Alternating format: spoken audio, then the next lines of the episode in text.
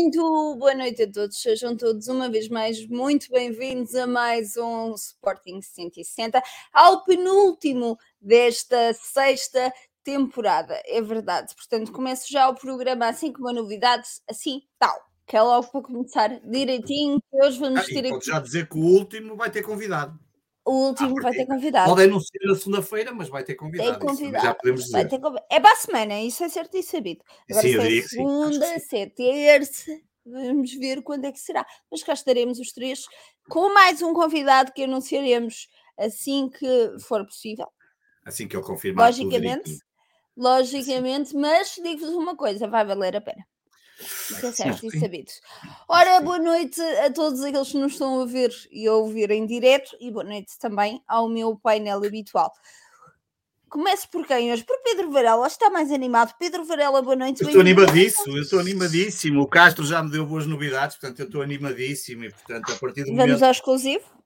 Não, ainda é cedo para dar o exclusivo, senão também perde piada e as pessoas... E claro, então vão logo embora. Não, isto também temos que saber vender o produto. Então é assim, gente. Hoje no Sporting 160, iremos ter um exclusivo de alerta Sporting 160, tipo corrida. Alerta Sporting 160. Não, eu estou contente no sentido em que, enfim, não há que... É no contrário de estar triste. Não ia estar triste. O Sporting, apesar de não ter feito uma época fabulosa, mas já passamos por anos bem piores. E acho que... E se olharmos agora para ganhámos a Taça de Portugal Futsal, não é? Portanto, exato. Epá, eu até estou, vou dizer, nem estou muito... Ontem passei a tarde toda a responder a portistas, que é uma coisa que eu tenho feito muito nos últimos tempos no Twitter, que é uma coisa que eu até gosto. Há um certo prazer, há um lado pedagógico. Eu acho que qualquer dia ainda vou fazer a boiar, mas pronto, tirando isso, uma pessoa também não pode estar sempre triste. Uma pessoa para fazer triste o Sporting 160 já nos bastou a temporada 1, a temporada 2, a temporada 3, a 4. E a 4, e portanto acho que também é tempo de nós gozarmos de alguns títulos e de alguma calmia que o Sporting vai tendo, e acho que vamos ter aqui um mercado longo, são 3 meses até o mercado fechar, mais de 2 meses e meio de jornais e notícias todos os dias sobre contratações, sobre saídas e entradas, e portanto acho que... vai também parar, pelo menos parar certo. O Sporting 160 neste formato. Sim. No Patreon não iremos parar, iremos continuar e eu recomendo, porque tem ainda hoje, eu só hoje é que ouvi os 2 exames que tinha em atraso do Nuno Mourão e da Carolina e eu gostei muito. O Nuno Mourão já conheceu, o Nuno obviamente, não houve ali nenhuma novidade, digamos assim, em termos, mas gostei muito de ouvir. Certo. Da Carolina gostei muito, porque eu acho que, é aquele lado do Sporting 160. Memórias bonitas, não é? E é aquele lado do Sporting 160 para mim que me dá muito prazer, que é pessoas que são anónimas como nós e que nos contam... coisas, vivências, e ela contou lá uma coisa que me identifica muito aqui, que eu conheci o João pelo Twitter, pelo Sporting 160 e até no outro dia pus a imagem que existe, na altura, que é curiosa, que foi uma imagem que apareceu na televisão e foi o Rui Malheiro que na altura me enviou, acho que foi o Rui Malheiro, já não recordo, alguém me enviou, que estava também o Rui Malheiro a comentar esse show, e foi parte deste lado de comunidade que o Sporting 160 depois acabou por criar e que o Sporting nos junta, porque não é só o Sporting 160, é o Sporting obviamente como um todo, os amigos que vamos fazer, e eu gostei muito desse lado da Carolina que o explicou e acho que isso é a coisa que eu mais adoro nestes programas do Sporting 160. Tem amanhã para ouvir. E deixem-me só dizer-vos, exatamente, há quem trabalhe. Há quem trabalha, a verdade é essa. Não, estava brincando e falando agora demasiado a sério. Obviamente o M vai continuar, mas pedir-vos desculpa desde já por ainda não ter saído o resumo das modalidades. Vai sair no dia de amanhã, está bem, mas fica prometido então que, apesar de em atraso, sairá com toda a certeza. E João Castro, aproveitando aqui as palavras do Tiago Afonso no chat, se o Pedro está contente, tu estás elegante. Bem-vindo uma vez mais ao Sporting 160. Boa noite, meus amigos. C'est un plaisir d'être ici pour faire ce programme avec vous. Isto hoje promete. Isto hoje. Eu depois disto, eu já nem digo mais nada. Isto não é o Paris Saint-Germain 160, enganei-me, estava aqui já a preparar. Ai, desculpem. É nova spin-off que o João vai fazer. Eu tenho aqui dois words abertos e pensei que estava. Como é que se chama a Rádio Observador lá de França? Tenho que ver como é que se chama. Vai ver. Vai ver. Bem. A verdade é que. Obrigado ao Tiago. Estava elegante, obrigado. É do boxe, sabes que eu pratico o Amorim, vamos fazendo os treinos e, portanto, estamos mais fit. Mas vamos a isto, vai ser um bom programa. Temos aí alguns assuntos, espero que, obviamente, a Mariana tenha aí boas perguntas, porque eu acho que isto vai ser, o Pedro já referiu isso, até vai ser aqui 3 meses interessantes e começa hoje com a possível ou não ida de Ruben Amorim para o Paris Saint-Germain, já se fala muito disso, mas também podemos falar depois um bocadinho aqui dos 300 milhões do AP e o que é que achamos disso, porque eu acho que também é um assunto, é um tema muito interessante. Sonhar não custa. Aliás, eu dou o Tiago Ilori em troca pelo Mbappé, se quiserem, eu esse negócio eu estou pronta a fazer, neste momento, já, ofereci Ilori, Renan, e aceito Mbappé, só. Até dou isso de barato. Acredito. Eu também dava. E até lhes dava o Renato da oferta. Assim. Vai de brinde. Bem, ainda antes de irmos aqui aos temas desta noite, pedir-vos desculpa pela qualidade da minha imagem hoje, mas de facto está fora das minhas mãos fazer melhor do que isto. Aproveitar também para agradecer, obviamente, e o Varela já falou nisso mesmo, o Patreon aos patronos do Sporting 160, assim é que é. Obrigada por apoiarem este projeto.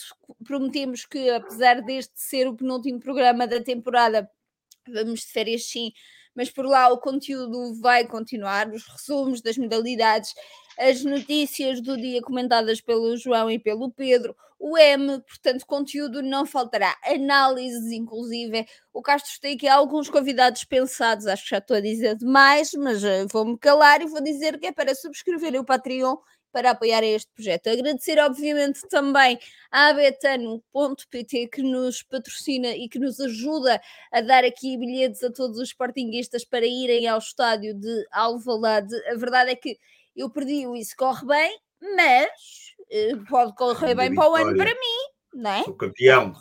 Aliás, eu quero as esquinas aqui, o símbolo, as esquinas de campeão de Sport 160. Este? Sim, esse. Mas eu estive a ver as regras, Pedro, e diz que a final da taça feminina também conta, portanto ainda não estamos em um jogo. Podemos fazer Inventei agora, mas até podemos fazer uma extra. Não sei se vai ter lá as apostas, mas... Não vai eu acertar na última das últimas. Enfim, ou falhar uma vez mais, mantendo a tradição. Bem, estava aqui a dizer que hoje, ao preparar o programa, como toda a gente sabe, o João e o Pedro normalmente não sabem dos temas e eu hoje confesso que perguntei-lhes assim, meninos, e a gente vai falar hoje de quê? De mercado e mais o quê? Porque, efetivamente, e parando aqui, obviamente, as competições de futebol até ao regresso do campeonato, que, recorde-se, inicia a 31 de julho com a Supertaça, será sempre mais parados. Temos as modalidades, sim, mas, obviamente, e por isso mesmo é que também vamos de férias. Vamos aproveitar o programa hoje para comentar aqui algumas coisas do mercado e que têm acontecido aqui no mercado, mas vamos também aproveitar para responder às vossas perguntas no chat. Mas ainda antes de começarem a chutar 1400 questões, vamos começar pelas perguntas que eu quero fazer ao Pedro e ao João. E vamos começar precisamente por aí. Pedro, qual é aquele elemento do plantel, não estou a falar da equipa técnica, ok? Do plantel que mais doía perder neste momento? E face a todos os rumores do mercado, Gonçalo Inácio, João Palhinha, Mateus Nunes, muito se fala por aí. Qual deles é que faria mais falta e o porquê? Uma coisa é aquele que faria mais fácil, outra coisa é aquele que me doía mais. A mim não me doía absolutamente nenhum, digo-te. Não tenho problema nenhum, porque acho que talvez pela primeira vez que me lembro nos últimos anos, não tenho problema absolutamente nenhum com a capacidade com que o Ruben Amorim tem feito as equipas e que, e pá, é verdade seja dita que a equipa do liderada, seja pelo Hugo Viana, pelo Ruben Amorim, pelo scouting, que tem tido capacidade para construir equipas para o Sporting, que nos tem dado boas garantias, mesmo este ano só tendo conquistado 2 títulos, vê lá, nós até já nos damos ao luxo de dizer só tendo conquistado 2 títulos, que são 2 títulos que são os mais fracos, mas foram conquistados.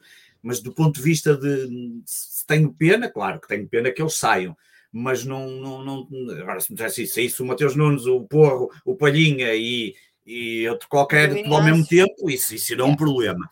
Agora, de todos, se me disseres aquele que eu acho que faz mais falta, é muito difícil, porque repara, o Porro faz falta, obviamente, o Mateus Nunes faz falta, o Palhinha faz falta, o Pedro Gonçalves faz falta, apesar de tudo que andam a dizer dele. Epá, até o Paulinho faz falta, quanto mais não seja para a sanidade do Ruben Amorim, porque eu acho que o Ruben Amorim tem ali um lado emotivo que sem o Paulinho não funciona tão bem. O Mateus Reis faz falta, se calhar o Adam faz falta, quer dizer, há uma série de jogadores que obviamente o Coates faz falta e supostamente vai renovar por mais um ano e parece-me muito bem. Agora, não sei, talvez o Porro é um dos jogadores que eu gostava que continuasse. Acho que traz ali um efeito. Não só também técnico, agora, inclusive. Exato, e não só traz um efeito técnico, como traz também um efeito.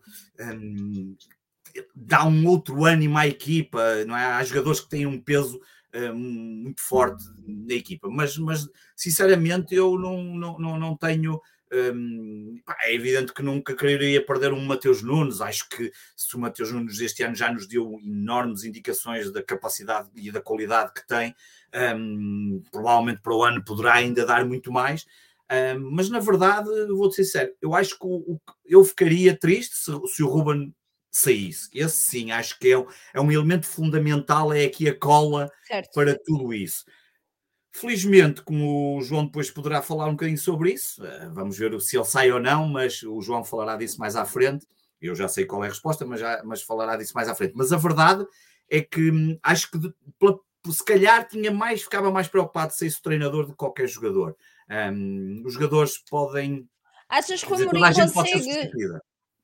que o Amorim tem conseguido colmatar a falta de alguns jogadores essenciais, como era o caso de Palhinha, por exemplo, numa fase inicial da temporada, onde acabou por dar o lugar e a titularidade ao Ugarte, e o Ugarte que agarrou a titularidade e nunca mais alargou, face ao facto também de termos banco e de Amorim conseguir formar um banco coeso e mantendo a qualidade dos jogadores em campo. Eu acho que há uma coisa que, obviamente isto pode tudo falhar, não é? Mas há uma coisa que melhorou muito e que não tem havido dúvidas, é as idas ao mercado e a forma como têm sido colmatadas as lacunas. E eu acho que isso se nos tem dado confiança.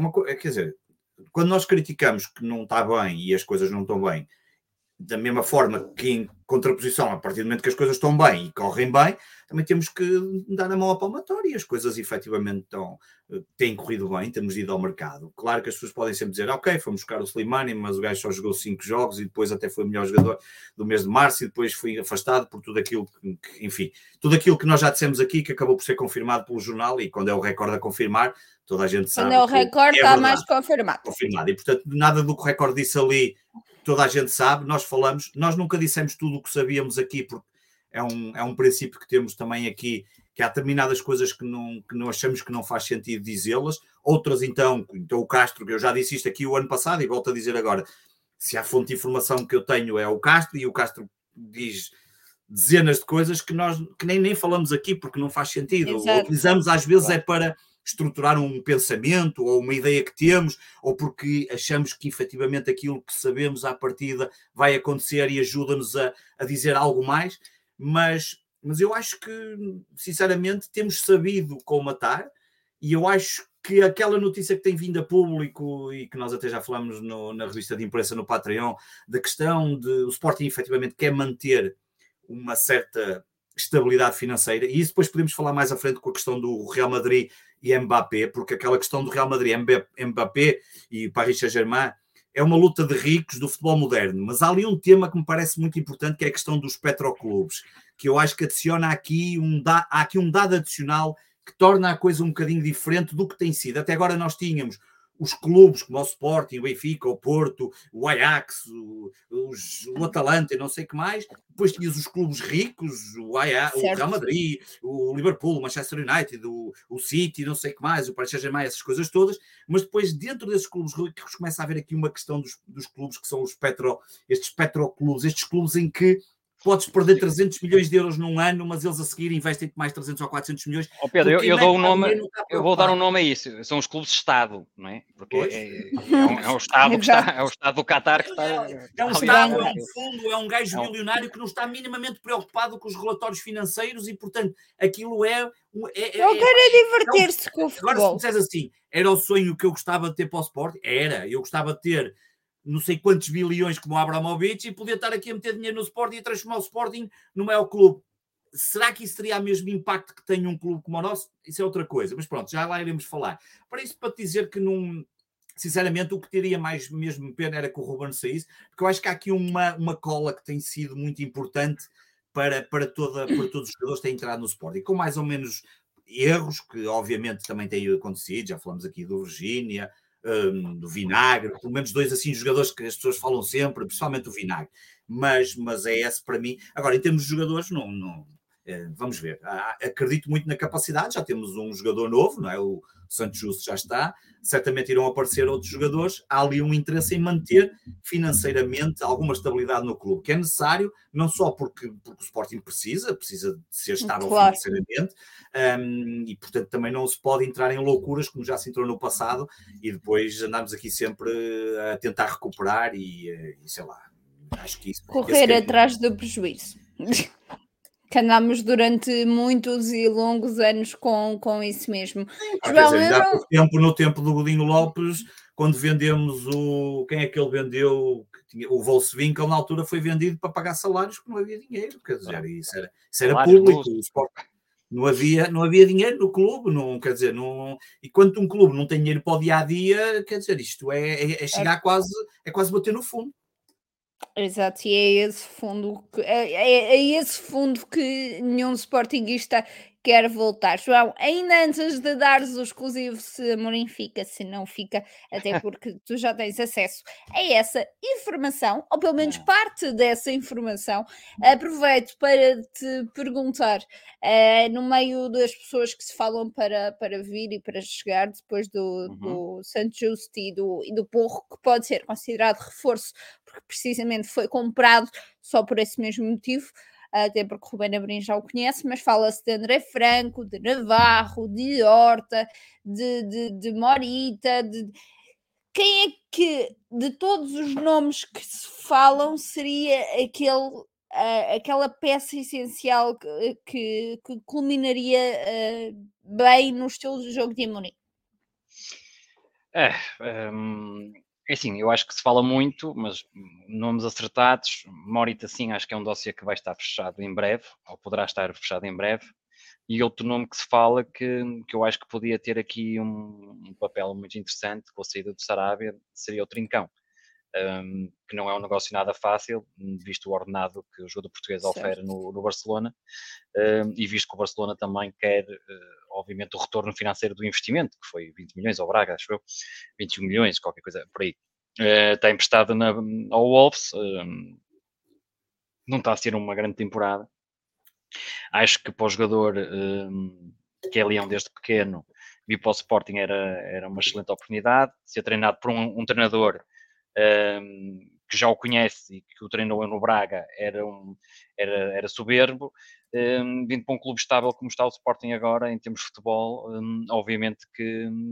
E vir lutar por um título nacional e, obviamente, jogar na Champions era o melhor que podia acontecer ao Trincão. E, portanto, era muito interessante, eu acho que esse movimento... Eu acho que o Ruben Amorim podia tirar o melhor que o Trincão tem, podia retirar do Trincão o melhor que ele tem, em termos futebolísticos, e, portanto, eu acho que seria uma excelente contratação para o Sporting, mais do que o Ricardo Horta, que...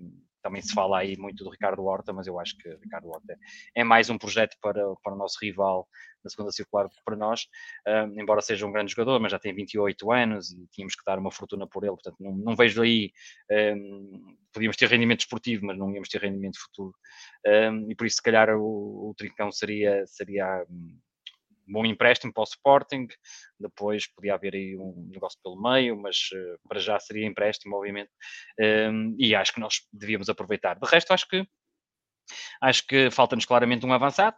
Hoje acho que foi o Record que vem a dizer que é um avançado low cost, já falámos isso no Patreon. Eu acho que tenho uma ideia de quem poderá ser ou que poderá ser. Nunca será uma grande vedeta e nunca será um goleador, conforme muitos adeptos esperam, um jogador de 20 anos. Podes dar aqui alguma pista? Podes dar aqui alguma pista? Acho que vai ser um jogo... acho que vai ser um jogo... Um jogador jovem e... que tem a capacidade de jogar a ponta de lança, mas que também tem a capacidade de jogar numa parte mais lateral do campo, no ataque, para dar mais opções ao Ruben Amorim, um jogador mais móvel, mais versátil que o próprio Paulinho, mas não acho que vai ser aquele ponta de lança, não vai ser um jogador parecido com o Slimani, não vai ser nada disso. Portanto, acho que o Ruben Amorim vai querer um jogador mais móvel, que possa encaixar ali. Trincão, além de substituir o Saravia, obviamente o Sporting precisa de mais jogadores com essa qualidade de 1 para 1, já temos o Edwards e vamos contar com o Ganesh. Deixa-me dizer que ainda hoje mandaram-me o vídeo, hoje na primeira semana de férias o Ganesh, o Fatouá, estava a treinar, a fazer os grandes exercícios, portanto está-se a preparar para uma grande pré-época, e portanto... ao preparar-se para uma grande pré-época, e um jogador que tem esta mentalidade, que na primeira semana já está a trabalhar forte, e já está para manter os níveis, é um jogador que está a pensar que vai fazer uma grande época e que vai convencer o Ruben Amorim. Eu acho que ele já convenceu a estrutura, mas na pré-época é que se vai tirar a limpo, mas eu acho que temos que contar com esse jogador para o plantel para a próxima época, e muita gente não está a fazer contas a esse jogador. Eu acho que muito provavelmente, quer Giovane, quer Plata, serão jogadores que não farão parte da equipa principal do Sporting na próxima época, e portanto nós precisamos de extremos, saindo Sarabia até Trincão, temos o Ganesh, e poderemos até ir para outro, mas acho que vão ser jogadores diferentes e o Ruben Amorim poderá querer outro tipo de jogador. Isso para a frente de ataque.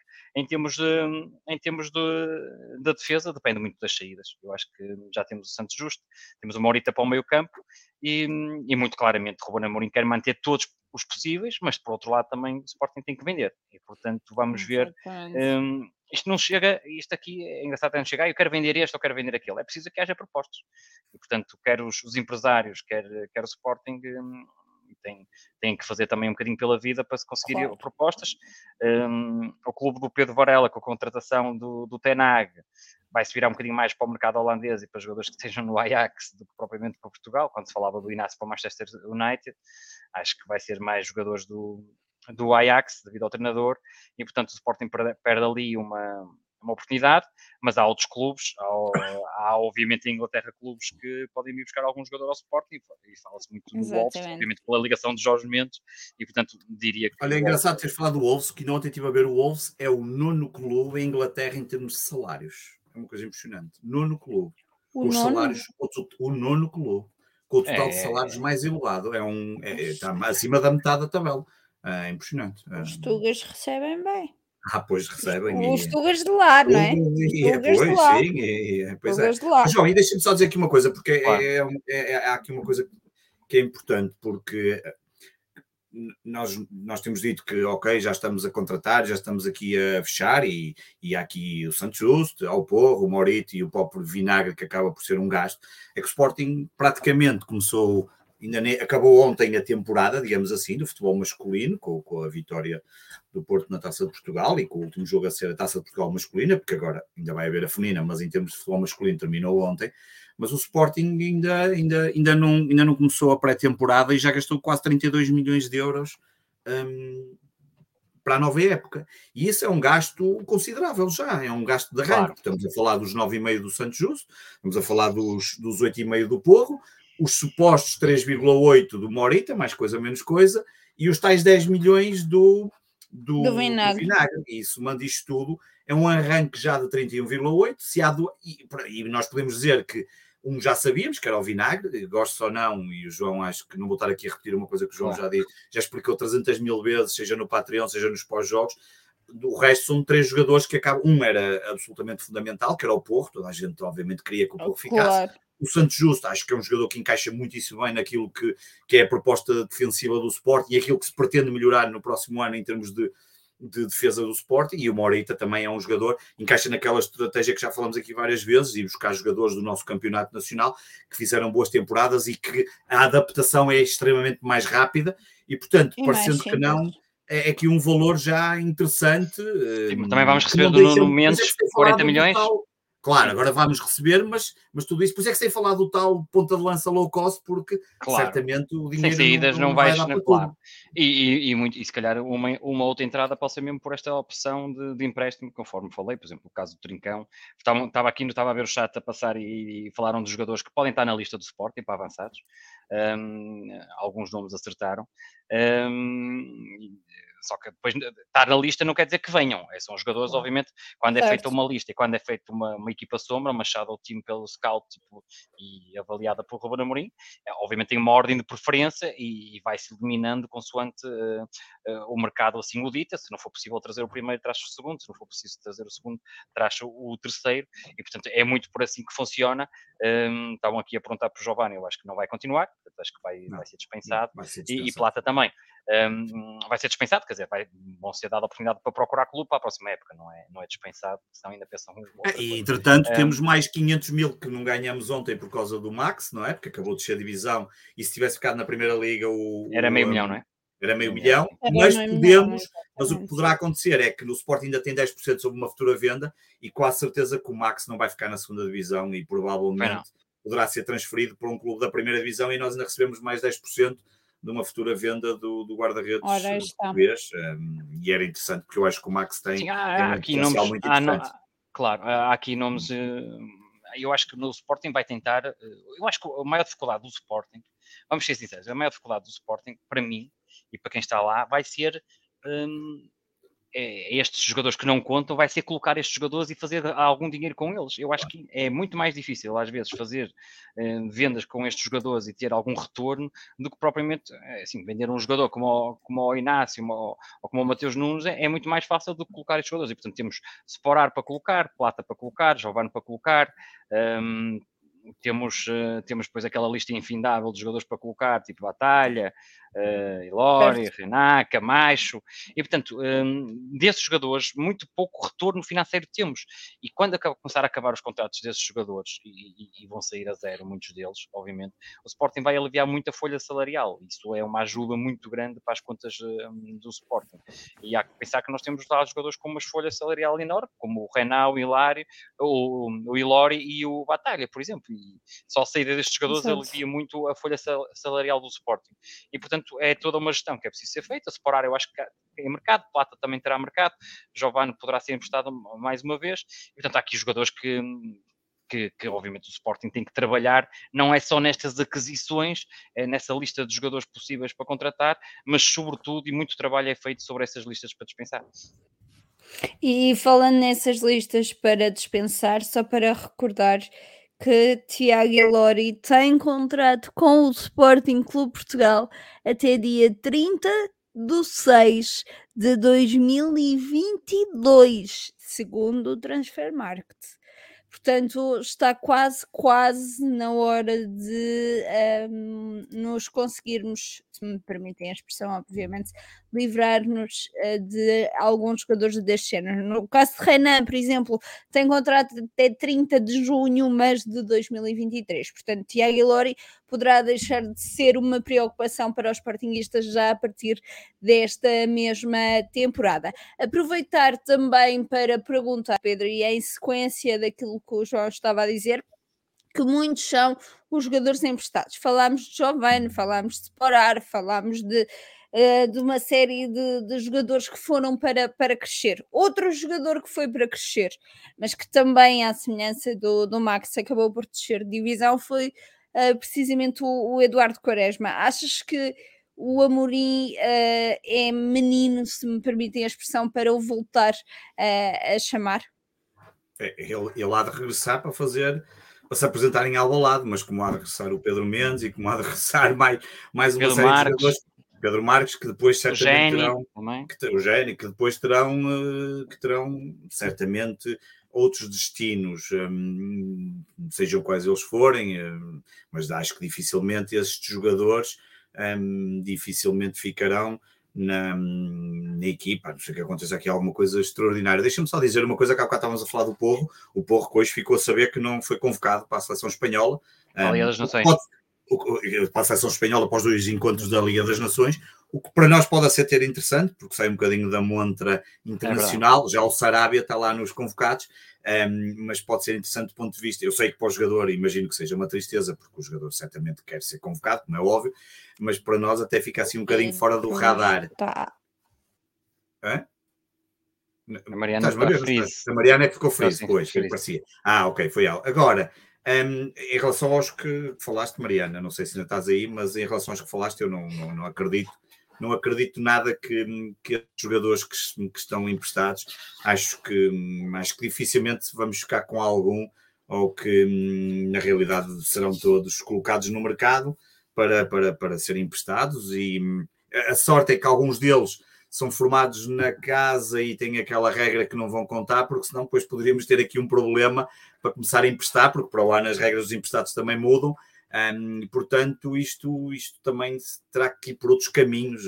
Às vezes não é só os emprestados, temos mesmo que os vender e deixá-los também seguir. Quer dizer, se um jogador, imagina um caso de um Pedro Mendes, eu acho que já não é um caso que eu conheço melhor, não acho que faça sentido já emprestar, quer dizer, mais vale arranjar forma de deixar... A forma é a seguinte, Pedro, a forma, desculpa lá interromper-te, a forma é a seguinte, esses jogadores, e concordo contigo, já não há mais futuro dentro do... A forma é ceder o jogador a um clube e ficar com uma porcentagem do passe.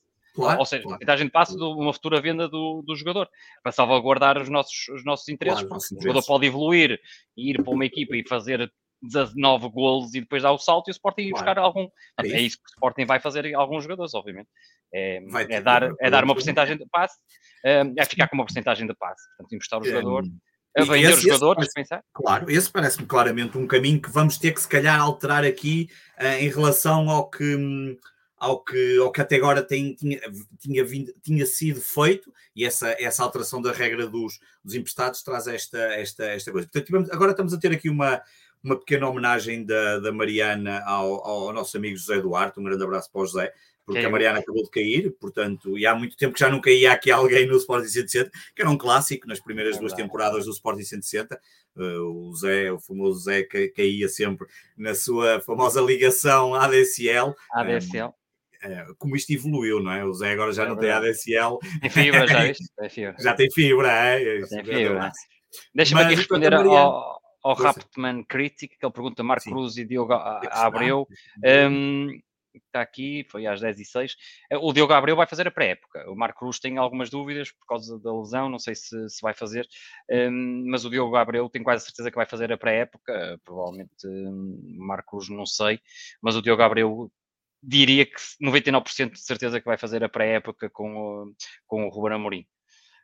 E, portanto, o que é muito interessante. Olha, se for o Ruben, não deixe sair. Não, era o Antero. O teu tio-avô. O teu tio-avô, que ninguém sabia, que eu acabei hoje por revelar que finalmente... entretanto, enquanto esperamos aqui que o árbitro vá ao VAR para ver se é penalti, porque a Mariana caiu, e quando alguém cai, penalti para o Porto. Ali estão a perguntar, o Paulo vai ser para a época, vai ser exatamente no mesmo sítio, vai ser em Lagos. Sim, vai ser em Lagos e em princípio vão ser 9 jogos também. Eu acho que o modelo é para manter mais ou menos dentro daquilo que, dentro das mesmas condições que foram feitas o ano passado, ali um bocado uma lógica também de não mexer, e vão manter o mesmo aqui o mesmo local e o mesmo método. Qual seria a melhor alternativa? Não há alternativa. A alternativa é Ruben Amorim, não é? João. Espera aí, acho que a Mariana já voltou. Vamos a ver. A Mariana voltou. Eu voltei. Demorei, mas... Mariana, eu até ia fazer a pergunta do Daniel Ferreira, que acho que é uma boa altura, como tu não estavas aqui, ia fazer a pergunta... Se o Amorim sair, qual será a melhor alternativa na vossa opinião? E vou deixar o Castro responder, porque eu acho que não há alternativa nenhuma, não é, Castro? Não existe opção. Epá, aqui hoje realmente gerou-se aqui um burburinho grande e há razão para se gerar esse burburinho, mas não há para já razão de preocupação para os adeptos do Sporting. Amorim para já está de pedra e cal no projeto, eu acho que não irá sair, mas isto no futebol é tudo muito volátil, obviamente, mas para já Amorim não sai, e porque isto, o Pedro há bocado disse uma coisa que eu concordo em absoluto, mais que sair algum jogador, para mim o mais preocupante é se saísse o Ruben Amorim. Okay, nós não podemos ficar reféns de um treinador, eu percebo isso, mas eu acho que podíamos ter aqui uma situação de um recuo de muitos anos em termos de que era o futebol do Sporting, porque Amorim tem trazido muita coisa ao Sporting, e não é fácil uma substituição de um treinador com o perfil do Ruben Amorim. E, portanto, primeiro, é bom para o Sporting que o Ruben Amorim seja falado, porque é sinal que temos um bom treinador e que tem competência, porque senão não era falado, muito menos para um Paris Saint-Germain. Depois, segundo, é bom para o próprio Ruben Amorim ser falado, porque é valorizado, isso é bastante interessante.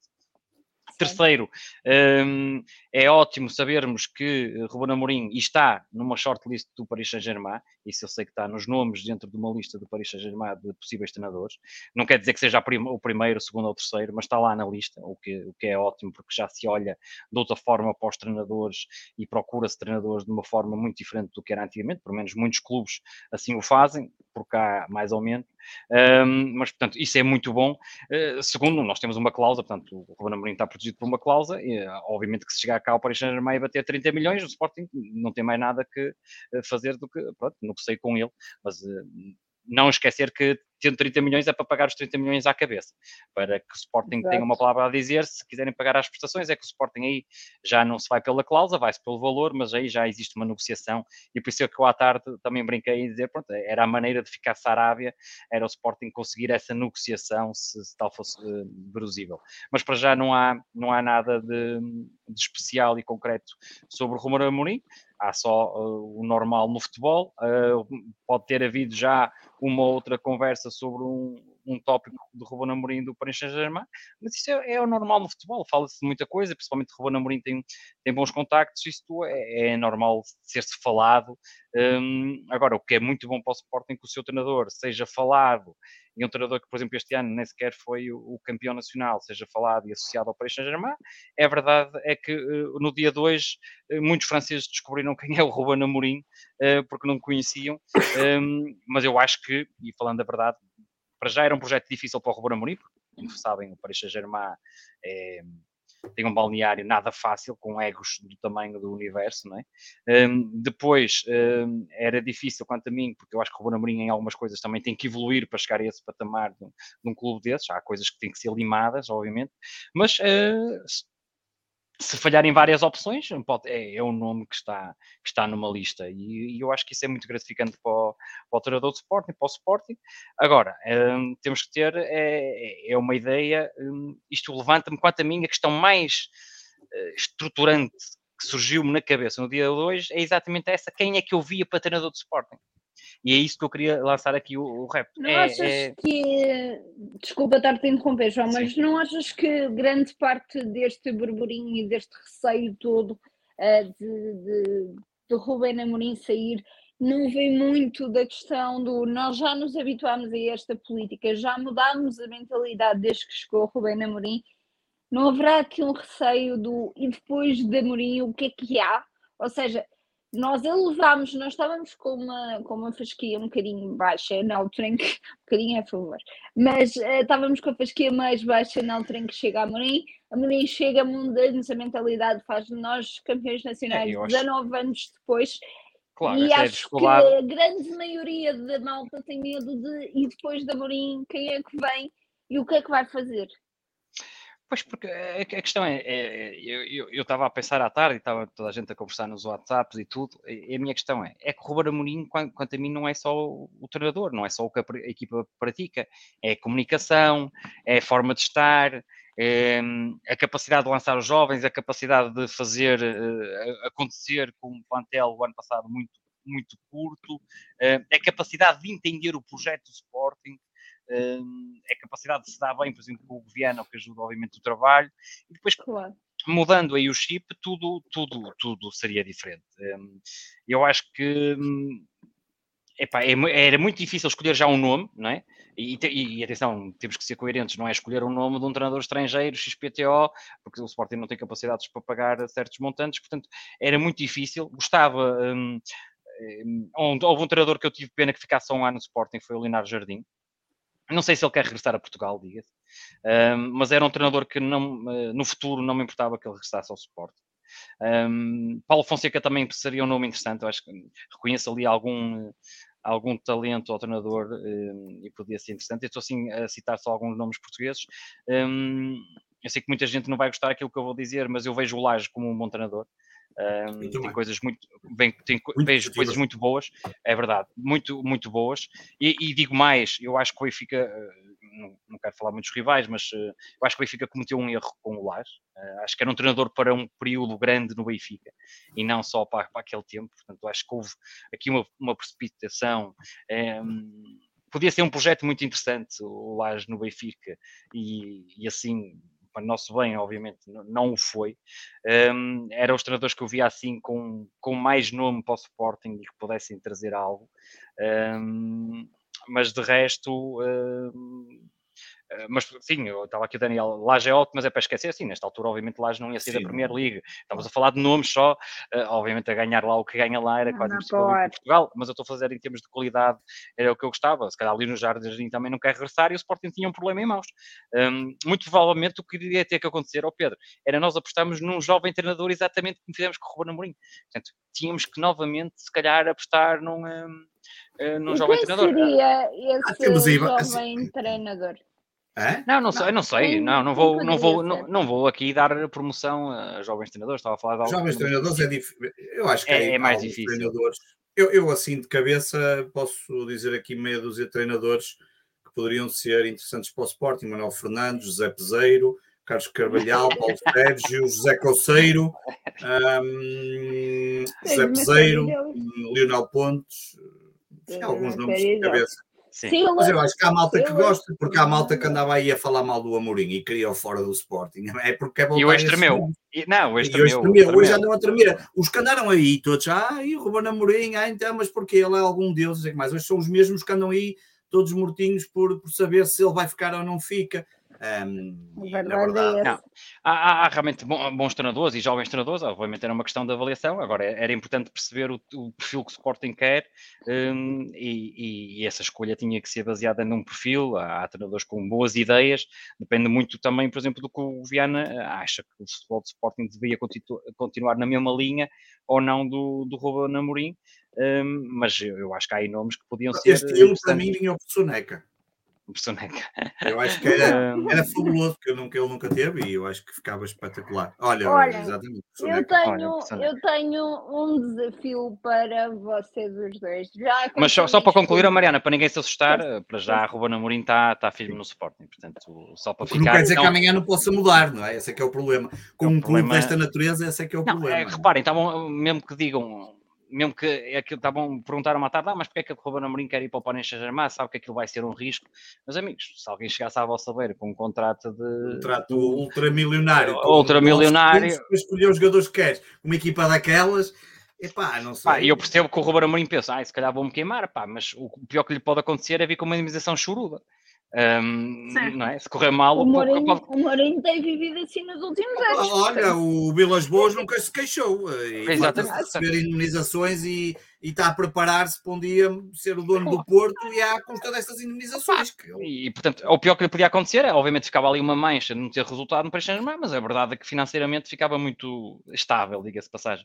E portanto, tudo pode mudar de repente, mas eu acho que há nomes mais pesados para irem para o Paris Saint-Germain, claramente. Portanto, é deixar o Ruben Amorim em paz aqui na CAB, trabalhar sossegadinho, porque eu acho que vai dar o salto, e vai dar o salto, nós todos aqui sabemos que vai dar o salto. Espero que não seja já, nesta época. Olha, quando saiu, eu estava a ver listas de sucessores, quando saiu o Kaiser... Vou só recordar aqui alguns nomes de treinadores que eram os sucessores que queriam para o Kaiser. Por acaso havia um que era interessante. Era o Abel, falava-se do Silas, do Setien, do Pedro Martins. Eram alguns treinadores. Eu já não me lembrava deles. Quer dizer, o que é que veio a seguir ao Kaiser? Foi o Silas, não foi? Foi.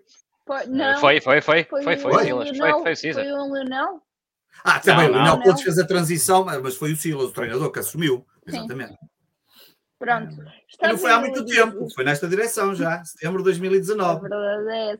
Parece que já foi há uma vida atrás. Parece que já foi há muito tempo. E olha que se calhar na altura, olha, se tinha ido para o Abel, se calhar não tinha sido mal, por muitos defeitos que o Abel às vezes possa ter, e eu sei que custa sempre, mas a verdade é que tem provado, tem feito um excelente trabalho, nomeadamente no futebol brasileiro, onde tem trabalho incrível, diga-se. Um trabalho incrível e bastante recomendado, mas era engraçado porque havia muitos treinadores, eu depois estive a ver, era o Kiko Setien, até chegou a falar do Eusébio Sacristán, também do Caranca, na altura, que era o antigo adjunto do Mourinho, chegou a falar do Rui Faria, vê lá tu, enfim, mas pronto. Enfim, está Pedro Caixinha, dizer...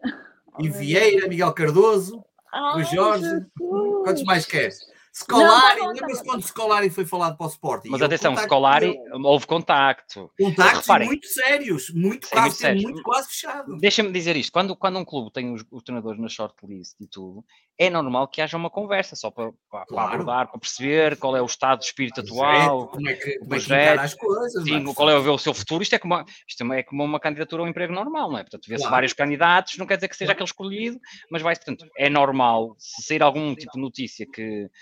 alguém do Paris Saint-Germain falou com o Ruben Amorim, pode ser perfeitamente possível de haver uma breve conversa, mas como há muitas vezes, é como às vezes com os jogadores de futebol também, que isso acontece, portanto, para saber qual é o que é que quer para a carreira, para perceber, para fazer já uma primeira abordagem. Portanto, mal seria um clube que só decidisse, se não falasse com ninguém, e estivesse ali à espera só de uma resposta de um treinador.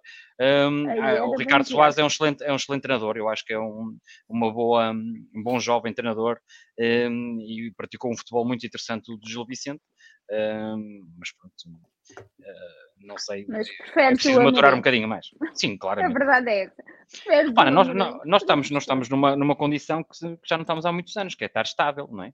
É que estar estável, já temos futebol. Já não sabemos estar assim. Eu acho que... Não, porque repara, estás estável, tens um bom treinador, as contratações estão a ser feitas a tempo e a horas. Epá, ou queres aqui a andar outra vez com o coração nas mãos e carregar no F5 às 31 de agosto para depois vir como é que se chamava aquele jogador? Já não sei, um Shang, ou um Yang, ou como é que se chama o outro? O Barcos.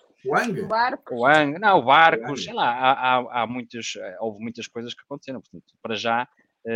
estamos estáveis e repara... Deixa só dizer aqui uma coisa, que o Mourão estava a apontar o contrato do Pochettino, sim, até 2023. Sim.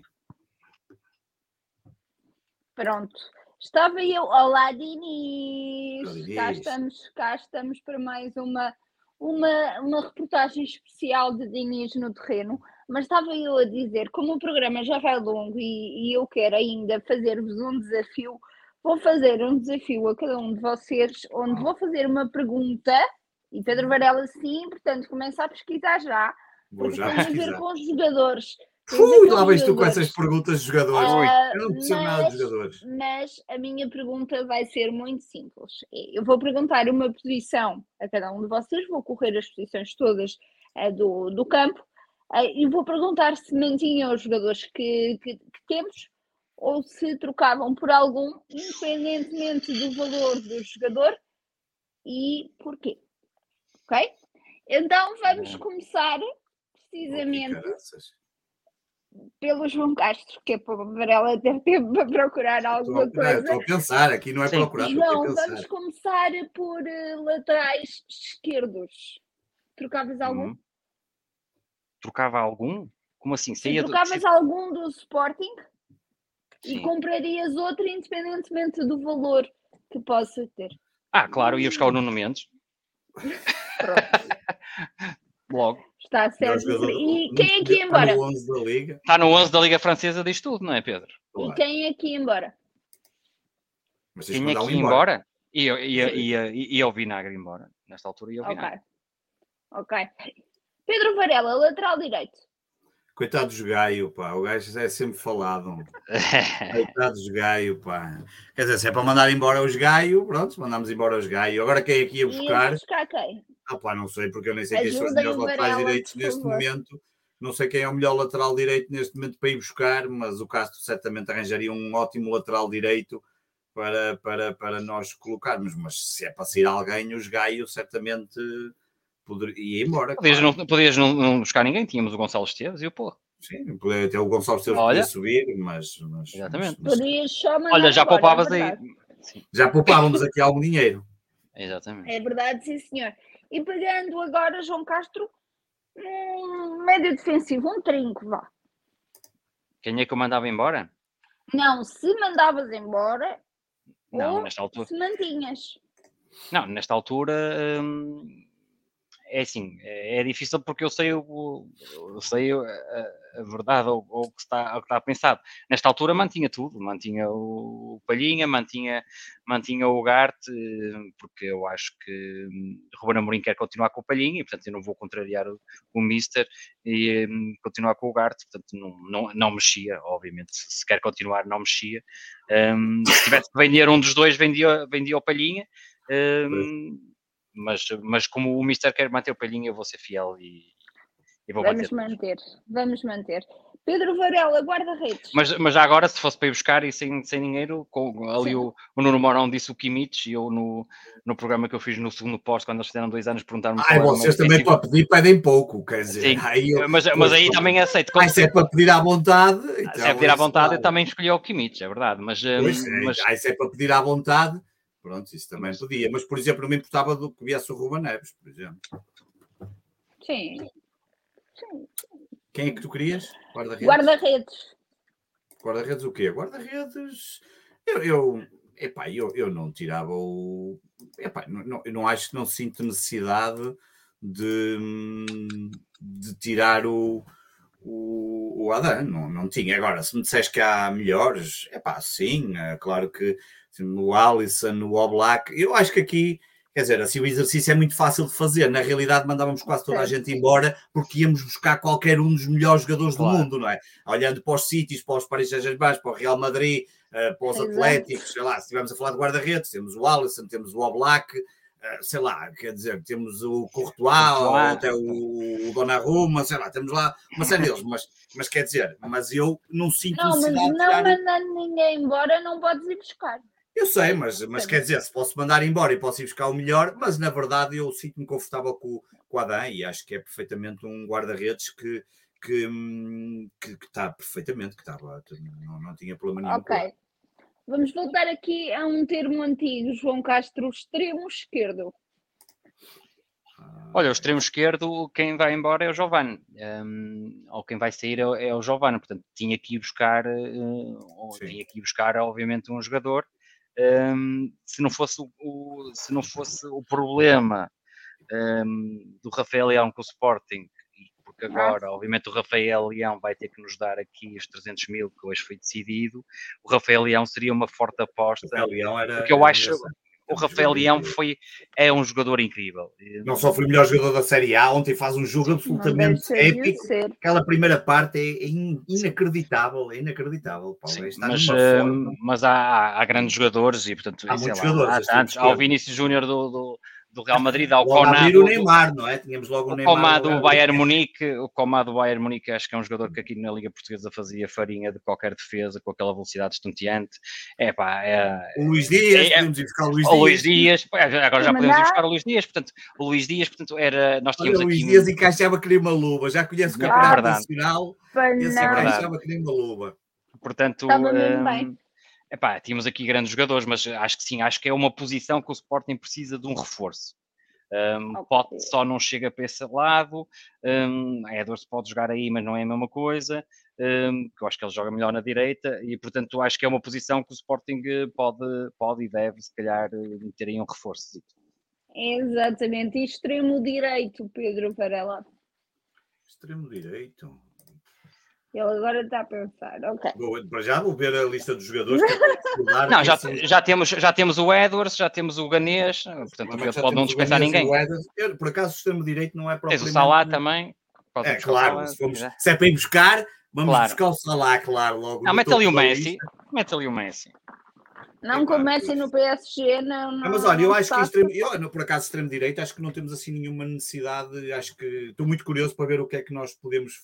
fazer. Olha, é engraçado, estão a dizer o Rafinha. Eu, por acaso, gostava de ver o Rafinha ser treinado pelo Ruben Amorim. Gostava. Aliás, ontem é uma grande imagem do Rafinha, aquela foto. Duas grandes. Sim, aquela foto e atravessar o cabo em joelhos, não é? Aquela foto é absolutamente fabulosa. O Rafinha, por exemplo, era um jogador que eu gostava que regressasse para ver, para vê-lo trabalhar com o Ruben Amorim e com uma equipa bem melhor do que aquela que ele esteve cá e que mesmo assim fez alguns milagres. Mas é um jogador que eu tenho muita pena. Quando saiu, fiquei com muita pena e tem feito excelentes temporadas e, infelizmente, o Leeds esteve a lutar para não descer e salvou-se ali à última jornada, mas é um... Também só mostra a competitividade que há na Liga Inglesa, obviamente, aquele... não é brincadeira nenhuma, e os clubes sabem que quando caem para o Championship que a queda não é nada fácil, porque o Championship é um campeonato extremamente longo, altamente, e financeiramente é um rombo, e depois, financeiramente levas uma cacetada que aquilo é impressionante, pá, é incrível. Portanto, eu não tinha interesse nenhum em mudar no lado direito, mas gostava de voltar a ver o Rafinha no Sporting, sinceramente, eu tinha uma certa curiosidade. Agora vamos aqui à posição crucial das cruciais. E vou fazer a pergunta aos dois. Mas atenção... Não sai o Paulinho. Ninguém manda embora o Paulinho. Atenção. Não há para mandar embora o Paulinho. Contudo, eu vou dar aqui um valor. Ok? Portanto, o ponta de lança que vocês poderiam ir buscar teria que valer no máximo 70 milhões de euros. Íamos buscar o Mbappé e pagávamos 70 milhões todos os anos durante 10 anos. E, é só o Zenha aumentar 6 ou 7 colunas para a direita no Excel e pôr lá 70 milhões cada ano e íamos buscar o Mbappé. Não, 70 milhões já dava para ir buscar. Já estou a ser simpática. Eu ia buscar o Benzema. O Jota, por exemplo, ao Liverpool. Eu ia buscar o Benzema, tinhas o Lewandowski. Por exemplo, Lewandowski está abaixo? Não sei, mas o Lewandowski pode estar no último ano de contrato do Bayern. 50 milhões. Neste momento está a 50 milhões. Portanto... Mas olha, Diogo Jota, outro jogador que eu gosto e que ainda ontem estive a ver e está ali um bocadinho. E salvou-se, não desceu a divisão também. O Richarlison, por exemplo, no jogador do Everton. Tem ali Estamos a falar de jogadores com os valores... O Mário Simas está a dizer o Harry Kane. Também seria uma contratação muito gira. Porque... E está abaixo desses valores, porque o Harry Kane... Não, o Harry Kane está avaliado em 100 milhões no Transfermarkt. Não dá. Mário Simas... Estamos a seguir pelo Transfermarkt, não dá. Manda o Paulinho embora. A verdade é essa. Eu só pus assim a citar dos 70 milhões. Até porque o Paulinho está aqui avaliado em 123 milhões. Portanto, isto... E meio. Mas o meio já dou de borla. Podemos sempre ir buscar Luís Soares ou Almeria, que o Almeria... não era para dizer, se calhar este não, mas pronto. Bem, a verdade é que hoje vamos cumprir quase a hora de programa, portanto vamos começar com as notas finais.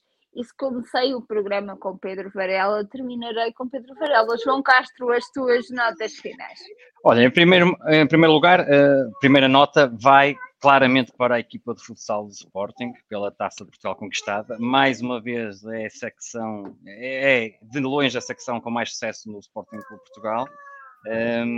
E, portanto, é aquela que nos tem dado mais títulos, é aquela que nos dá grandes vitórias, sobretudo contra o rival. Portanto, não é fácil jogar contra nós. Eu estava num jantar e estava com um casal portista e outro benfiquista a ver o jogo, e agora o Dinis decidiu cantar aqui qualquer coisa. E por acaso o futsal do Sporting é inacreditável, todo aqueles jogadores. Portanto, para eles, acho que já nem há palavras, acho que podíamos gravar isto e sempre que eles ganhassem punhamos a mesma cassete, porque são inacreditáveis. Depois, a minha nota é uma coisa preocupante, isto do Paris Saint-Germain ser um clube-estado, para mim é preocupante e revela bem aquilo que Ceferino, presidente da UEFA, não está a fazer, que o fair play financeiro é uma treta, porque só os 300 milhões da renovação do Mbappé, do prémio, é maior que o somatório de todos os orçamentos dos clubes portugueses para a próxima época. E, portanto, quando nós defrontarmos um Paris Saint-Germain na Liga dos Campeões, não se esqueçam depois de dizer, devíamos ter jogado melhor, pior, não sei o quê, porque só a renovação de um jogador é mais do que todo o orçamento da Liga Portuguesa. E depois temos aqui uma questão que é realmente o fair play financeiro, o que eu estava a falar, e bem, há clubes ricos com investidores, mas depois há estes clubes-estados que é uma coisa inacreditável. Porque o fair play financeiro, ou seja, o que é que vai ter que ser necessário? O Paris Saint-Germain vai ter que ter receitas que compensem estas despesas. E, portanto, e como é que eles vão ter que inventar? E como é que vão inventar? Basta um patrocínio qualquer de uma empresa estadual do país a dar 500 milhões pela publicidade e pronto, e já vai ter receitas. Portanto, eu acho que é uma coisa grave, é uma competição desleal, quanto a mim. Isto é preocupante, mas também há casos preocupantes. Depois logo abaixo ali também casos do Real Madrid, sempre houve casos, mas este fair play financeiro... O próprio Manchester City também. Sim, Manchester City. Fundo, não? Claro, continua a ser, o fair play financeiro continua a ser uma treta, porque não há competição de igual para igual, nem nunca vai haver quando não há... Fair play financeiro é só para tá bom, é, ver. Não sei quem é que escreveu aqui, é verdade, mas é um fundo infinito. É jogar FM com o dinheiro todo disponível sempre que quiserem. Portanto, são coisas diferentes. Depois, outra nota, preocupação, mais a nível internacional, estas invasões de campo, é uma nota final que eu deixo, é muito preocupante em Inglaterra o que está a acontecer. Invasões de campo que estão a gerar agressões a atletas adversários. Já aconteceu no Forest contra o Sheffield e aconteceu agora no Manchester City contra o Aston Villa, em que o guarda-redes do Aston Villa é agredido. E, repare, estamos a falar em casos em que o clube ganhou. É que estamos a falar em casos em que o clube ganhou. Portanto, é muito importante saber ganhar. E isto está-se a preocupar, obviamente, as entidades inglesas que atuam rapidamente, okay? Que atuam muito rapidamente e até os próprios clubes atuam rapidamente e batem esses adeptos, mas deixa ser preocupante porque para já têm sido casos de violência, mas sem consequências. Mas vamos imaginar que há uma consequência grave para o atleta. É muito preocupante. Quanto a mim, e portanto há que ter essa ponderação, era uma nota que também deixava. Outra nota que... Em relação a esse tema, há hoje um texto, eu partilhei de manhã, se alguém quiser ir ver e ler, há um texto hoje muitíssimo bom, que diz exatamente tudo o que eu penso em relação às invasões de campo. Eu adoro invasões de campo, mas no caso inglês ele vai mais fundo e explica porque é que elas também estão a acontecer em mais casos e porque é que a violência está a aumentar, porque também está relacionada, há uma correlação com o aumento do índice criminal em Inglaterra. O Jonathan Wilson, um dos grandes, não só um adepto do Manchester United, mas um grande jornalista inglês e que tem alguns dos melhores livros escritos em futebol, um deles é fabuloso, que é sobre os derbys a nível mundial, faz hoje um texto do The Guardian, que eu recomendo, sobre a temática que o Castro estava a falar, que é um texto curto, mas muito direcionado para isso, para essa problemática, porque é que a Liga Inglesa está em cima. É um texto absolutamente espantoso e que se fala, obviamente, daquelas punições. Nottingham Forest foram logo banidos no dia a seguir, apanharam 10 anos. O City disse logo ontem que também já iria banir através. E no outro dia, aquele caso do Patrick Vieira, também foram logo, no dia a seguir, logo identificadas as pessoas. Exatamente. Mas esse texto... E para terminar, estava aqui uma nota curiosa também. Não é curiosa, Portugal não tem, obviamente, nenhum árbitro no Qatar, não é? Como já aqui falamos, acho eu, ou no Patreon falamos, o que revela a qualidade dos nossos árbitros. E para dizer que, por exemplo, ontem a decisão no penalti do Futebol Clube do Porto, o VAR demorou mais tempo a decidir aquele lance de penalti do Futebol Clube do Porto do que os 3 golos que o Manchester City marcou para dar a volta ao jogo. Portanto, o Manchester City marcou 3 golos num menor curto espaço de tempo do que o árbitro português, ou que o VAR decidiu aquele lance. Isso explica muito da qualidade também da Liga Inglesa versus a qualidade da nossa Liga. Eu sei que há ligas que ainda demoram mais tempo no VAR, a Liga Brasileira é estupidamente lenta a decidir no VAR, mas há coisas que é impensável em 2022 demorarem-se mais de 5 minutos para tomar uma decisão de um lance quase... caricato. É pena porque isto estraga muito e estar ali a final parada à Taça Portugal, que eu vi, mas não estava praticamente a prestar muita atenção em termos de qualidade futebolística nem nada, mas isto revela bem porque é que os árbitros portugueses não são chamados, mas o que interessa é publicidade à Liga, fazer novas sedes, essas coisas. Os árbitros, pronto, é um pormenor que a Liga e a Federação não querem saber, e siga a banda, logo que enquanto estiver tudo a ter os seus taxos, pronto, está tudo bem para as pessoas. Eu acho que o futebol português continua a ser... Nós pensamos que é a sexta liga, mas não é a sexta liga. Que se façam as autoavaliações e as autoanálises necessárias para perceber o porquê de não existirem árbitros portugueses no Mundial. Pedro Varela, as tuas notas finais. Olha, do futsal já não há muito mais a dizer, o Castro disse tudo, é absolutamente inacreditável. Virou o disco e toca ao mesmo.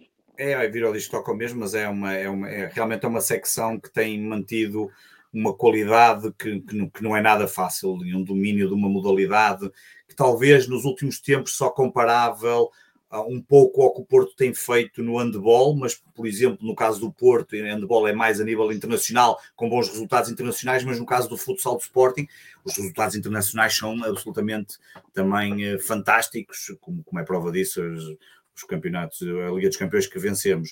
Depois, Jamor, para a semana, estará lá o futebol feminino, os bilhetes a €1, quem puder ir, e eu acho que é um momento fantástico de poder apoiar uma das grandes festas do futebol nacional. Não começamos nada bem o basquetebol, mas isso eu vou deixar para ti, Mariana, que cá desfazer, que vamos publicar as modalidades, mas efetivamente não começamos nada bem as meias finais contra o Futebol Clube do Porto no basquetebol. Já em hóquei, vencemos o Braga nos 2 jogos, e portanto estamos na fase seguinte.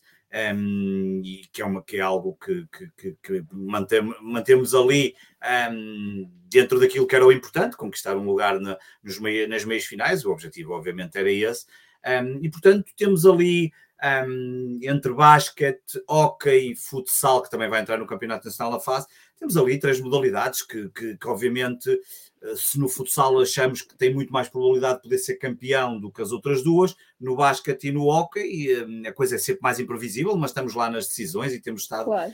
Isso acaba por ser importante, é estarmos constantemente nas decisões das diferentes modalidades, que sem dúvida para mim é o que acaba por ser mais importante. E depois, queria só dar aqui uma nota que... foi ontem, eu tinha aqui aberto e depois até fechei, porque era uma nota importante do Fernando Tavares, que já foi candidato pelo Sporting. As pessoas se calhar não se recordam, mas lembram-se certamente, quer dizer, podem não se recordar, mas o Fernando Tavares Pereira, que tinha sido candidato pelo Sporting, eu podia não concordar com muitas das suas, não era um candidato que tivesse o meu apoio do ponto de vista daquilo que eu entendo para o Sporting, mas é um Sportingista absolutamente doente pelo clube. E este fim de semana fez penso que já é o segundo encontro que ele faz, que intitulou de Movimento de Apoio aos Núcleos do Sporting, juntou 250, 300 pessoas, onde estiveram, por exemplo, o Miguel Maia, o Quimberto, até teve lá o Bessone Bastos, esteve lá também uma pessoa amiga minha, que por acaso há bocado, eu não sabia que ele tinha lá estado, mas vi agora a fotografia no jornal, uma pessoa amiga sportinguista também, e muito ligada ao voleibol de Sporting, e que estiveram representados, se não estou em erro, perto de 70 núcleos, e ele fez umas verbas e ofertas e para as despesas, e eu vou-te dizer, às vezes eu sei que repara, ele não é candidato a nada neste momento, até pode voltar a vir a ser, mas há ali um certo altruísmo e há um certo amar de clube. Eu sei obviamente que ele tem possibilidades financeiras, como é óbvio, ele é um conhecido empresário da zona centro do país, mas não deixa de ser é daquelas coisas que eu há pouco estava a dizer quando estávamos a falar dos FMs e de ter dinheiro, e eu se fosse um gajo muito rico, com tanto dinheiro como o Sheik lá ou como o Abramovich, não havia nada que me desse mais prazer do que meter dinheiro no Sporting, se não fizesse falta nenhuma, melhorar este clube e poder dar condições de ser o melhor clube do mundo e de poder ajudar núcleos e poder ter, e portanto fica essa minha nota final, porque os núcleos são uma... Nós batemos muitas vezes nesta tecla aqui, eu acho que se fala muito pouco dos núcleos do Sporting, devia-se falar ainda mais. Os núcleos são uma parte fundamental do Sporting fora de Lisboa. Eu não tenho nada... Quem me conhece, eu moro há 47 anos, vai fazer 47 anos aqui no Porto, aliás eu não moro em Porto, moro em Gaia, sempre adorei Lisboa, já trabalhei em Lisboa, já vou muitas vezes a Lisboa, ainda para a semana vou lá estar outra vez, adoro Lisboa, adoro, aliás, como adoro quase todos os nossos cantinhos do nosso país, norte a sul, mas não tenho nada aquela coisa por ser uma pessoa aqui do Porto e por viver fervorosamente esta cidade, não tenho nada aquela coisa de contra o sul ou contra Lisboa, essa coisa toda, mas os os núcleos são uma representação e uma extensão fora do Sporting, são um bastião de sportinguismo muito forte e que nos une muito e que faz esta ligação, não é? Se olharmos quase como uma imagem de um polvo, mas não aquele polvo que estamos habituados a ver noutras características, num polvo em que nós, estes tentáculos que estão ligados aqui ao núcleo central, ou à cabeça, ou ao resto do corpo do povo, que está em Lisboa, obviamente, mas que faz esta ligação porque é importantíssimo e nós sabemos da importância. E, portanto, eu quando vejo estas manifestações fico muito agradado, independentemente se é um sportinguista que eu possa apreciar mais ou menos do ponto de vista político, mas enquanto sportinguista não tenho dúvidas nenhuma que é tão sportinguista como eu, e portanto fica esta nota, porque eu acho que é destaque, é de realçar e obviamente um agradecimento por ele ter feito isto, porque eu acho que certamente os núcleos que lá estiveram certamente ficarão muito agradecidos por aquilo que aconteceu. E deixa-me só dizer-te, Pedro, não quero estar enganada, mas creio que já não é a primeira vez que... Não, eu acho que este, pelo menos neste modelo, já é o segundo, mas ele já fez... Não, é a segunda neste modelo, mas ele já tem feito muitas outras coisas assim do género e isso é que acaba por ser... Eu sei que muitas vezes as pessoas conhecem o Fernando por ter sido um candidato, mas muito mais do que ter sido um candidato, ele já era um sportinguista que tinha este lado já ligado. Já dava neste sentido. Exatamente, e isso parecendo que não, há muita gente que tem capacidades e não faz nada, e fazer isto e poder, porque às vezes há quem tenha capacidades e está-se pouco marimando, e portanto ele ter feito isto foi muito interessante e não queria deixar de não ser. Queria também deixar aqui uma nota final. Eu acho que o Sporting fez uma coisa muito, muito gira e interessante, que foi pôr os colaboradores a jogar em Alvalade. Exatamente. Quase como um prémio de uma época de recompensação do trabalho feito ao longo da época. Deixar essa nota positiva, porque eu acho que deve ser um momento brutal para os funcionários, e é uma coisa que há um bocadinho que não se via, se calhar, há muito tempo, mas este reconhecimento de quem trabalha lá dentro e que está lá todos os dias, acho que é bastante justo. Pelo que eu sei, não se revelou nenhum talento. Estou aqui a brincar, mas acho que é uma coisa engraçada que se devia fomentar isto dos colaboradores. Já o ano passado foi feito. Acho que já o ano passado foi feito. Sim, eu acho que também tenho essa noção. Mas é interessante. Acho que sim, não foi? Sim. Acho que é um pormenor que... Até porque há pessoas novas que entram, há outras que possam ter oportunidade. Não há oportunidade para todos, certamente. O Sporting tem muitos funcionários. Acho que é muito interessante. Claro que, eu ia dizer isto que o Mourão disse aqui, claro que quando o Sporting pôs essas imagens... Foram logo duas coisas que as pessoas pegaram. Uma foi porque é mais fácil pôr aquilo que o futebol feminino. Ok, eu sei que é uma piada, mas eu percebo ali algum fundo de verdade que queiram tirar disso, mas não se consegue ter uma coisa positiva, é preciso ir logo buscar uma coisa negativa. E foi uma discussão muito... E depois vi uma outra discussão, essa ainda me achou mais estranho, que é porque o Sporting utilizou a palavra colaboradores e havia pessoas que diziam colaboradores ou trabalhadores e não sei o que mais. E eu fiquei... Eu digo, realmente o Twitter às vezes faz coisas... E era ali uma discussão porque colaboradores faz lembrar pessoas que colaboram e não colaboram com a empresa, ou trabalho para a empresa, colaboradores são pessoas que não ganham... Uma confusão total, e eu disse assim, porra, a sério que isto todos os dias se discutem coisas absolutamente inacreditáveis, e na verdade o que quero enaltecer é que o Sporting fez um juntamento de pessoas que merecem aquele prémio, que eu tenho a certeza, e eu posso confessar aqui que eu e o João também tínhamos sido convidados para um outro, para jogar em Alvalade e não pudemos ir, porque eu tive com Covid, e eu digo-te já que tinha sido um prazer inacreditável ter estado presente e calcar o relvado de Alvalade, nem que fosse só para estar lá parado a fazer de pino. Encostado ao poste. Nem que fosse encostado ao poste, mas com uma cerveja, mas a fazer de pino. As questões de trabalho também não pude ir, foi num dia muito, muito complicado. Infelizmente não conseguimos ir, mas foi um convite muito interessante e olha, pode ser que para o ano seja possível, mas eu acho que se nós sentimos isso, obviamente qualquer pessoa vai sentir essa vontade de entrar em campo e poder estar naquele palco, como é óbvio. É o amor de todos nós, a verdade é essa.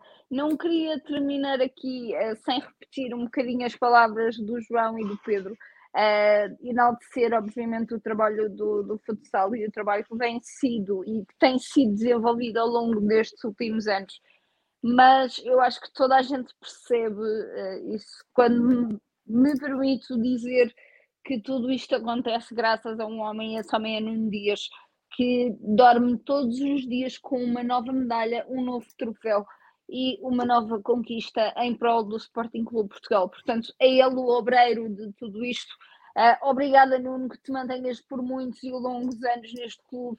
É tudo o que nós te pedimos. E, meninos, terminamos assim então mais um Sporting 160, de recordar que na próxima semana, na segunda ou na terça, teremos então o último programa da temporada. Voltamos sempre, de sempre, vamos acabar com isto, já chega de Sport 160. Sério, não é para acabar? Eu acho que era de valor acabarmos e só voltarmos quando o Sporting for... Mas aí outro, João, não estamos a ouvir. Não, depende. Isto é assim, se o Amorim for para o Paris Saint-Germain, vamos para o Paris Saint-Germain 160. Não, vamos. É para onde o Amorim for, okay. É para onde o Amorim agora vai. Se o Amorim for para a Arábia, vamos para a Arábia fazer o Al-Ahly 160. Onde vai um com todos e o Sporting 160 vai atrás também. É isso? Se for para a China, Guangzhou 160, não interessa, quando for. É verdade, nem que vá gravar isto para a loja dos chineses aqui do lado, Ritinho. Exatamente, Casa China aqui na Avenida da República. Exatamente. Amanhã vão já lá fazer o revista de imprensa. Claro. A Casa China. Onde vai um vão todos e o 160 vai atrás. Portanto, Ruben Amorim, onde tu fores, nós vamos contigo, a verdade é essa. Bem, mas estava eu a dizer, para a semana temos então o último programa da temporada do Sporting 160. Então vamos a perguntar quando é que voltávamos, Mariana. Já estavam a perguntar quando é que voltávamos, quando é que voltamos. Normalmente voltamos ali 10, 15 dias, mais ou menos, antes de começar a temporada. A temporada não é pré-época, tenham lá calma que a pré-época ainda estamos... Lá olha, pré-época nós precisamos de férias, gente. Agora olha o Luís e bem. Bastanvik 160, estou eu já na Suécia. Bastanvik 160, cá está. Que ganhou este fim de semana, um abraço para o Luís e para o Afonso, que ganharam 2-0, com um grande golo do Arizio, que é um jogador português que está lá. E, portanto, terceira vitória consecutiva e está quase a chegar o que vai ser um grande jogo da época. Vanstevik contra o Delfors, que é uma equipa, não sei se é assim que se diz mais ou menos, mas em sueco, que é uma equipa da Superliga, portanto vai ser um jogo brutal, mítico. O Vanstevik contra uma equipa da... Ficamos muito à espera das tuas novidades sobre esse mesmo jogo. Mas estava eu a dizer... que para a semana temos então o último programa da temporada do Sporting 160. Anunciaremos quando é que voltamos mais perto da data em que regressarmos, mas dizer-vos que contamos com um convidado. E posso-vos dizer que, não dizendo quem é, que acho que perde a piada toda, mas posso-vos dizer que é um convidado interessante e é um homem que percebe de futebol e de tática e não vê. E aparece na televisão. E aparece na televisão. Desta vez fomos nós que o fomos buscar à televisão, não foi a televisão que o veio buscar a nós. A verdade é essa. É o Rui Santos, pronto, eu não resisto.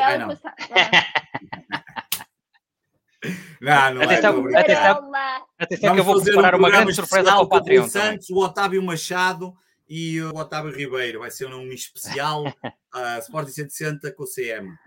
Digam. E o Rui Pedro Brás também vai ter uma entrada em direto. Também, e o Jorge Mendes vai entrar a partir do Dubai. E o Antero. E o avô do Castro, o Antero, também vai aparecer. Mas vai ser muito interessante. Bem, vamos então... Agora, se ele não confirmar e não vier, vamos arranjar um convidado, mas não há problema nenhum. Eu arranjo. Rádio, que eu conheço aí muito bom, João Castro. Beijo do caraças. Olha, Gabriel Alves. O Luís está a dizer o Gabriel Alves. O Gabriel Alves há de vir aqui um dia. Há de vir cá, é verdade. O João está a tratar disso. Já está a tratar disso. Portanto, e quando o Gabriel Alves vier cá, fechamos o Sporting 160 e acabou. É o último programa e fecha-se o programa porque atingiu-se o expoente máximo em termos de convidados. É só havia dois convidados para atingir o expoente máximo. Um já não está cá, infelizmente, que era o grande Rui Tovar. Para quem é da nossa geração já está cá, teve um filho, o grande Rui Miguel Tovar, e o outro é o Gabriel Alves. Quando vier cá o Gabriel Alves, não estamos cá a fazer mais nada e sim, vamos trazer mais, é verdade. Depois de Mário Jardel, esquece, já fechámos a loja mesmo. Portanto, agora sim, aproveitar para agradecer a todos aqueles que nos estiveram a ver e a ouvir em direto hoje. que nos vão ver e ouvir ao longo desta semana. Eu tenho mais uma coisa para dizer. Tenho mais uma coisa para dizer, Mariana. Lembrei-me agora que eu na semana passada fiz convites a pessoas que ainda não me responderam.